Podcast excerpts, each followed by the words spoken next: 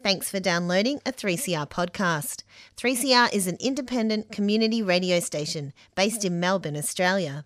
We need your financial support to keep going. For more information and to donate online, go to 3cr.org.au. Now stay tuned for your 3CR podcast. And you're tuned into Queering the Air on 3CR Community Radio. In that first bracket of songs was Natural Woman by K-Eat, followed by Shame, Desire by Habits. I'm Iris, and I'm joined in the studio with Tracy. Hello, Iris. How are you? Happy New Year. Yeah, happy, good to be back in the studio with you. Um, Happy New Year. Um, I'd firstly like to start off with an acknowledgement of country. We're broadcasting over the lands of the Kulin Nations, the Wurundjeri and Bunurong peoples. These lands were stolen and Indigenous sovereignty was never ceded.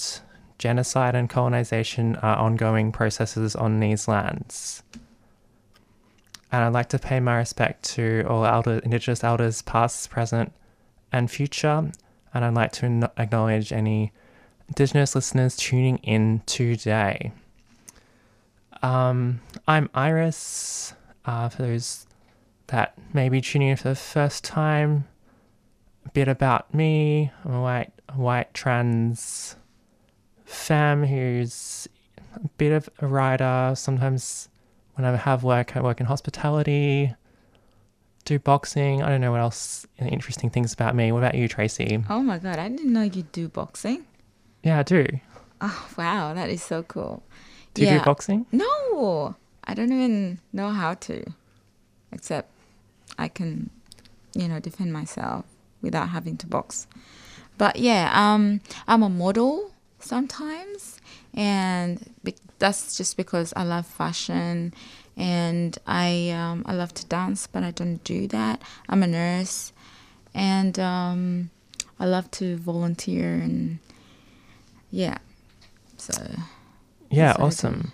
yeah. Um, so today we're going to have a bit of, we've been talking about some current events and things that have been happening and also playing some music for you. And we're going to be talking to a special guest soon. But I thought I'd start up with uh, an article that was in The Age this morning. Um, it was talking about the horrifying inca- incarceration that's increasing of particularly Indigenous women in Victoria. There's been a 240% jump in the number of Aboriginal women incarcerated in Victoria due to a whole lot of um, racist or anti-poor laws that have ma- means that particularly target Aboriginal women, and they're ending up in prison, and it's really abominable to see this happening. Um, and there's a petition going around. Another horrible thing that happened in late 2017 is Tan- Tanya Day, an Aboriginal woman, died in police custody, and she should have never been um, picked up by the police. She was picked up by the police on this public drunkenness law that is routinely used to pick up people, um, black people, Indigenous people, and and and she ended up dead in police custody later in the day, and it was really horrible. And there's a petition going around to end Aboriginal deaths in custody, calling for justice for Tanya Day, and abolition of the offence of public drunkenness. So get on that, and and also people organising a paper petition to take to state parliament. So sign both petitions. Um, next, we're going to play a track, and then we'll hopefully talk to a special guest after that. that's it. What are you going to say, Tracy? Um, I was gonna say we have a special guest who you may know called Bak Babak. So stay tuned. Stay tuned to Queering the Air on 3CR Community Radio.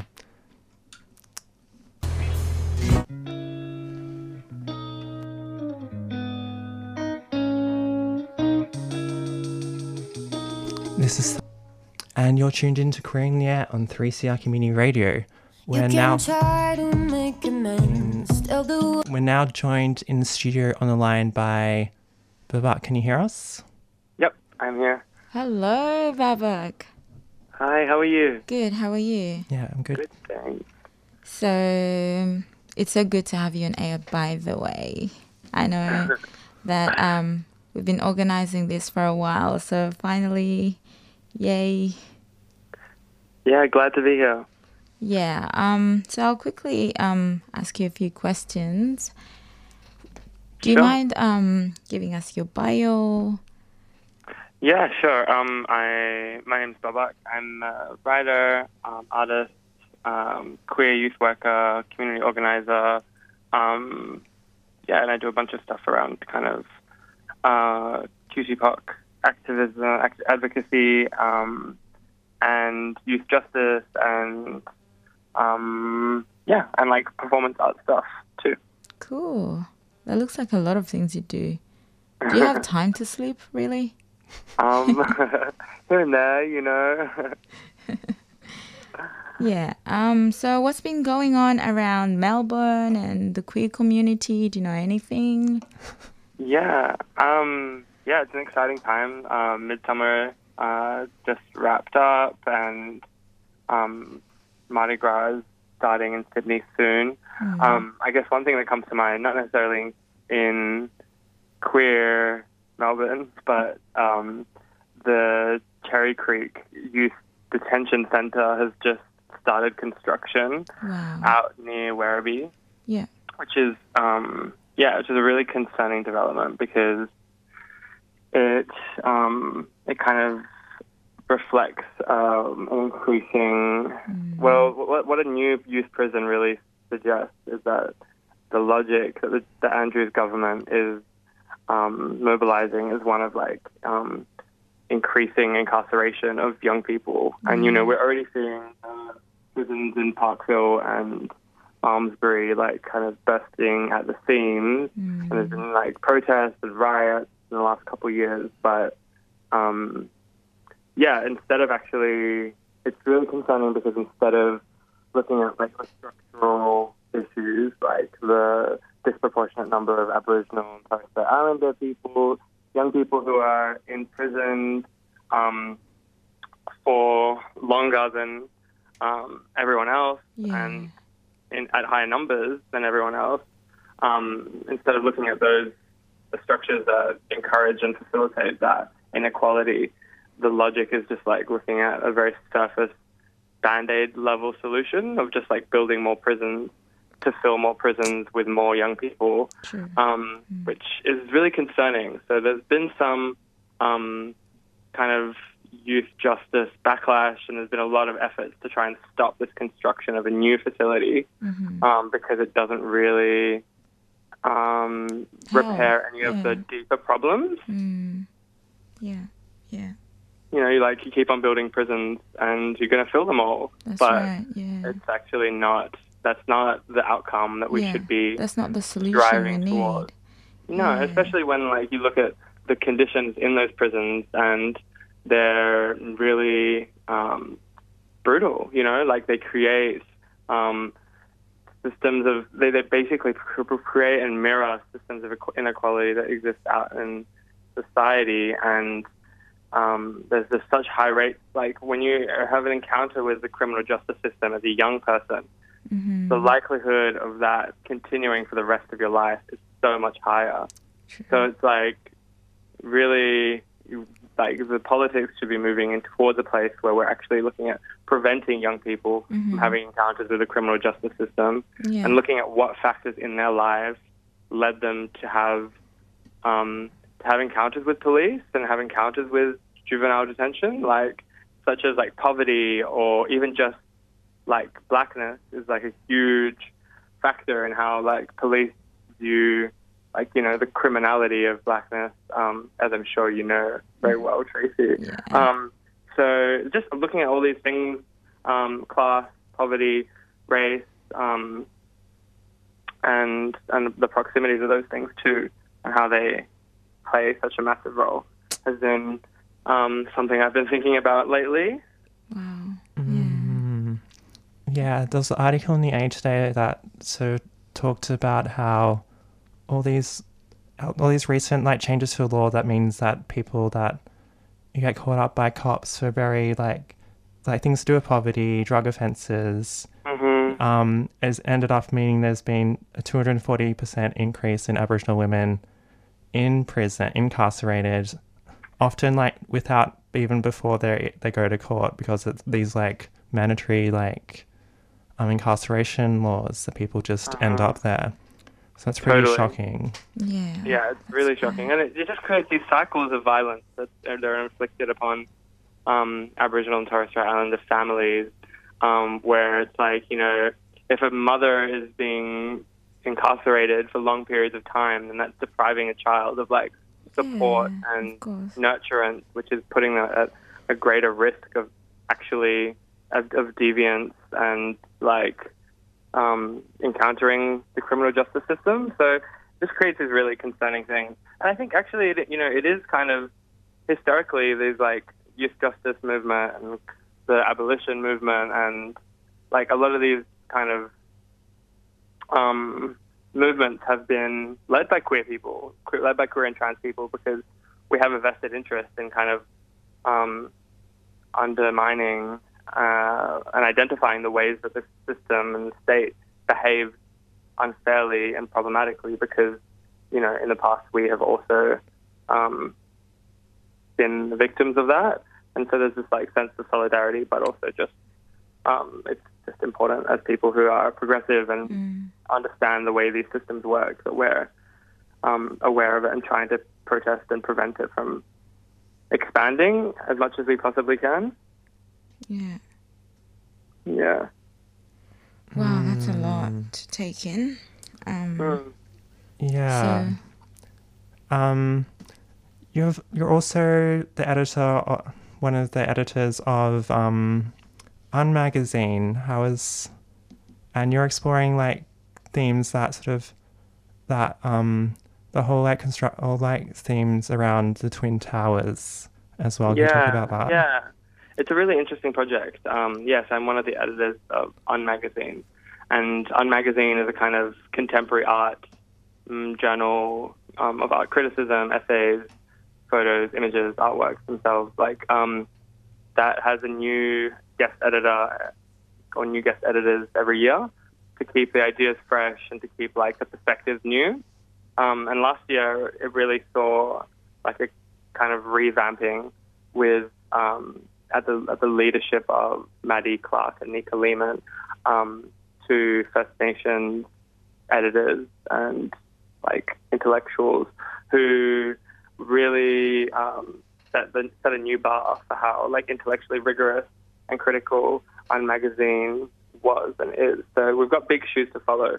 But our um, yeah, the first issue to be released in April basically looks at um, the war on terror um, and then and then and the site of the twin towers and how subsequent paranoia and anxiety, terrorism and surveillance have an effect on all the way on the other side of the world on like aesthetics in um, like Australia or Australia proximate artwork.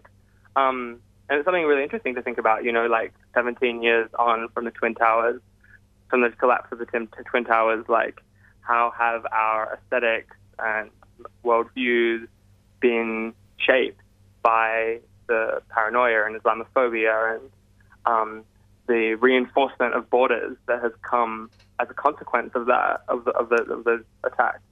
Um, and a lot of you know a lot of Australian border policy has come at the you know has, is so racially loaded. You know who's the good immigrant and who's the bad refugee. Like, um, and a lot of that is inherited from this idea of like um, the black and brown body being a threat, being a criminal, um, being incompatible fundamentally with like Australian values, um, which I mean relate to what I was speaking about earlier with the the new youth prison, um, of course. But like um, these ideas we're kind of interested in teasing apart and thinking about critically, like who and how um, you know artists often think that they're um, uh, exempt from these kind of like broader um, political policies and strategies can actually um, reinforce or rep- replicate those inequalities and kind of paranoias um, within their art and within their practice. hmm So just thinking about that is, is really interesting. So we've got um, Hoda Afshar doing an interview with Behrouz Boochani, um, who's currently imprisoned on Manus Island. Um, so there, that's a really interesting perspective. We have like theology, Islamic theology. Um, there's a lot of really cool um, art on um, Eleven Collective, who a collective of um, in, of uh, Muslim Australian artists. There's um, a piece by Taneen Ernest Williams on the um, ecological terrorism at the Djab Wurrung embassy. Um, yeah, there's a lot of really cool perspectives on like what terrorism looks like and how the discourse of terrorism has very much been um, informed by how the state defines terrorism and how and who gets to be a terrorist, um, and how the state is kind of exempt from the language of terrorism because there's this idea that the state is always defending itself. It's always retaliating against an attack instead of actually instigating violence or being the aggressor. Um, so we're just kind of trying to tease that apart because it's just very convenient language that when we think of um, the terrorist, we think of this like turban-clad, like um, brown refugee with like you know um, dynamite strapped to his Yeah. chest, and we don't think about like uh, a border patrol agent, and we don't think about you know a prison warden, and we don't think about like you know these things. We don't think about a soldier. Um, Whereas actually, if you look at like where violence happens at the level of state actors, like suddenly, suddenly like the terrorists start to look a bit different. Yeah. Yeah, and uh, and I was really telling how Victoria Police used like concerns about terrorism and occupational health and safety to like um to um sabotage the Invasion Day march that with in terms of the soundtrack.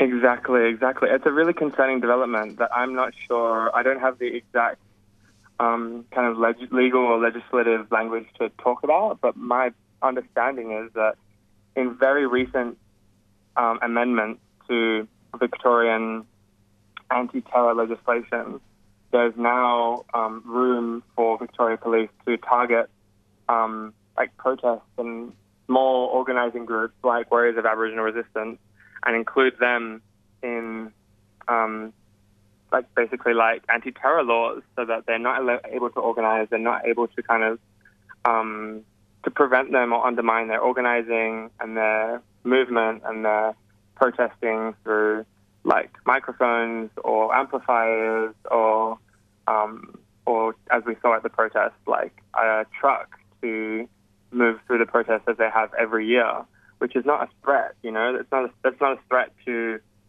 um, to any people, but it it actually like kind of um, it enables the protest to exist. Yeah. And it's just like a it's this very clear tactic from Victoria Police to try and undermine the integrity of um, of protesters. Yeah. In this case, Aboriginal protesters who who yeah who are critical of the state, are critical of the ways that the state has disadvantaged them and actively does disadvantage Yeah. their people. So um, yeah, it's unsurprising, and it, it it also has happened in the states. If you look at um, like um, Patrisse Cullors, um, one of the co-founders of Black Lives Matter, her most recent book was called "When They Call You a Terrorist," and it's because a very similar thing happened in the states recently with um, Black Lives Matter being kind of like um, included in various anti-terror um, bills to try and undermine their movement for black rights and black power. Um, and that was also happening way back when with the Black Panthers, with the FBI and the CIA kind of conspiring to um, change public minds around how the Black Panther was militant and violent and aggressive, when actually they were just fighting and protesting against um, inequality and murder and um, white supremacy, which is like kind of also what the warriors of Aboriginal resistance are doing over here now. Yeah. There are these definite overlaps in how the state um, strategizes to try and undermine movements for um, black power and sovereignty.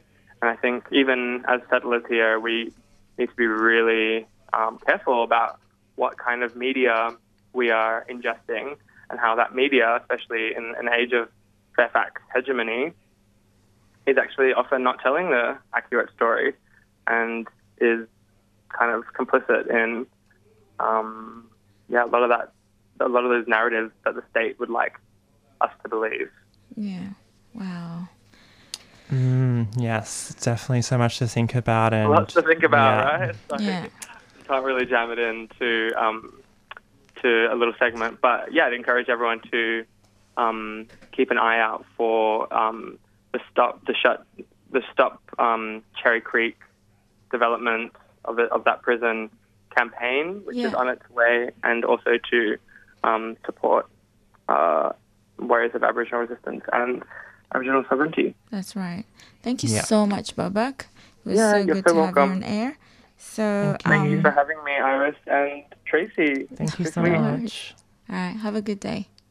Thank you too. Bye. Bye.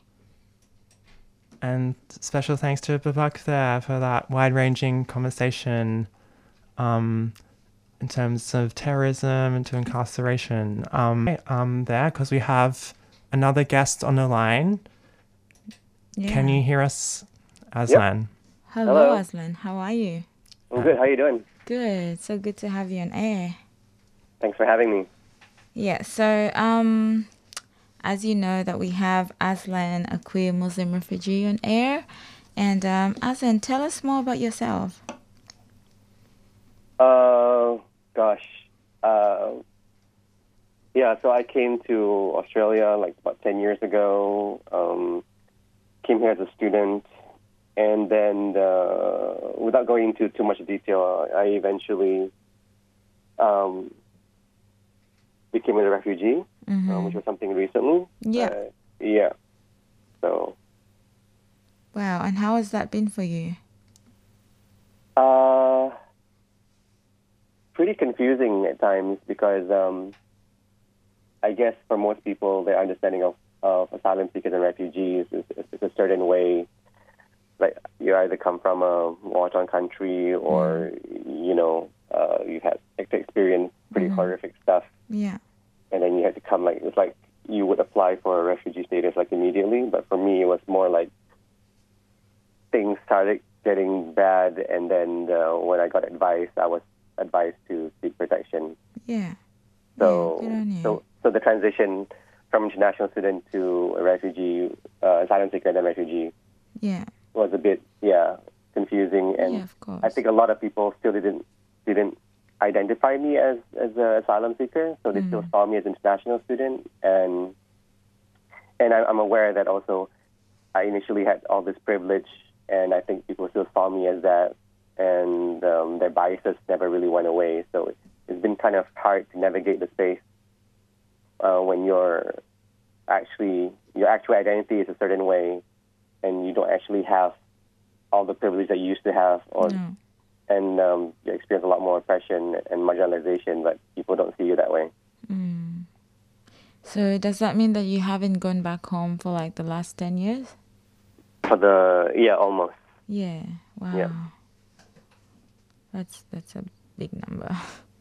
Yeah. So what have you been doing with yourself besides um, seeking asylum? Like, have you been fitting in well, and what have you been working, and did you well, continue the, studying? um, the past past year or so, half a year, like I've been uh, working on the play, and I and we were actually interviewed last week, uh, called Queer Asians Anonymous. Yeah. So been working on that, and we just finished our run, uh, our season uh, last night. Oh, nice. How was that? Um, it was it was great. Um, we had a great turnout. Uh, we had a very positive audience response. Many said that these issues were important to them, and several audience members said they really felt connected to the issues and the characters. Like they really felt represented on stage. Yeah. Because in our in their play, it doesn't just talk about issues experienced solely by Asians, but people of color as well, queer people That's of right. color. Yeah. So we talked about uh, sexual racism, racism, uh, institutional racism, experiencing whiteness, toxic masculinity, um, femphobia. So, there's so, many, so there were many different topics, and a lot of people could relate to those issues. Amazing. So, did you make this play yourself, or? Yeah, I, I wrote it myself, uh, but during the play reading, which I did during Melbourne Fringe, I actually only wrote the first two acts, and the I had like I already had an idea what the third act was going to be, but I welcomed the audience's uh, feedback, Mm-hmm. and I also got feedback from the cast, Yeah. so we included that in the third act. So, um, so it's about most like most of the work is my work, but ha- like half of it is probably like, the collective effort of of the community and my cast, which I have to give a shout out to my great cast. Uh, they gave us they gave the show 100%. My extremely talented cast, so and I thank them for that as well. Amazing. So, do you have any future plans on making more plays, or? Uh, well, this was a self-funded play, and being a you know being a refugee, and I haven't been really employed, so we didn't have much money to to to produce the play. So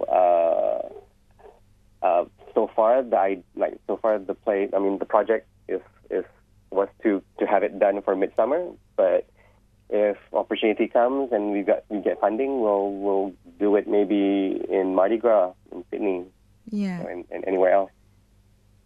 Right. Awesome. Um, Mardi Gras next month. I mean, that's pretty soon, or next year. Yeah, probably next year. Oh, okay. It actually looks like a long time, but time flies, eh? Yeah, oh, it's not going to be easy having because I had I don't really have that much connection in Sydney, so it would take some time for us to to start that out if the opportunity comes. Yeah. So yeah, Hmm. Um, do you have any other plan things you're working on? well, uh, I guess um, I am already thinking of like a like a spiritual successor to Queer Asians Anonymous, which is to expand on the character uh, of the queer Muslim on the show, because that, cause that's actually the other part as well. Like like few people might realize that Asians are also Muslims. Uh, so like I'm a Muslim, obviously. So uh, that's something that I want to explore on because that's a, that's another issue altogether. Because like within the the gay community and also within the Muslim community is that you kind of have you actually experience like double discrimination because you may face homophobia from the Muslim community, and then when you're in the gay community, uh, you may experience racism and Islamophobia. So it would be interesting to kind of explore those two issues and how they intersect. So yeah, I'm thinking of expanding on on on the story uh, that involves queer Muslims. Great. That's a good thought. So, um, thank you for joining us on air. Um, Thank you for having me. Yeah. Do you have anything else you need to tell the community or something? Uh, Advice or Oh, uh, gee. Uh, I guess I have to say that when I was coming out with the play, I mean, there was like, uh, there were some issues about trying to get community support, I guess. Um, and it was uh, kind of hard for me to kind of also promote it because I'm not really, because of my status, I can't really be out. So, yeah, so it was a bit difficult in trying to get that. So I would, I would like to see more POC work um, being supported by each other. yeah, Um, yeah, I mentioned this in the play as well. Like that, the like the big message is intersectionality and inclusivity. You know, Yeah. and, and solidarity. Yeah. Yeah, solidarity. So I'm hoping to see that more in in our in our community. That's it. Thank you, Aslan. So, um, thank it you, was Tracy. Thank you on you. air. Yeah. All right. Bye. Okay. Bye.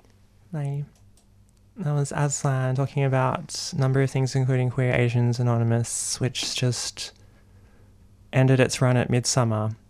And you're tuned into Queering the Air on 3CR Community Radio, um, streaming live at 3cr.org.au slash streaming 855 AM on your AM dial.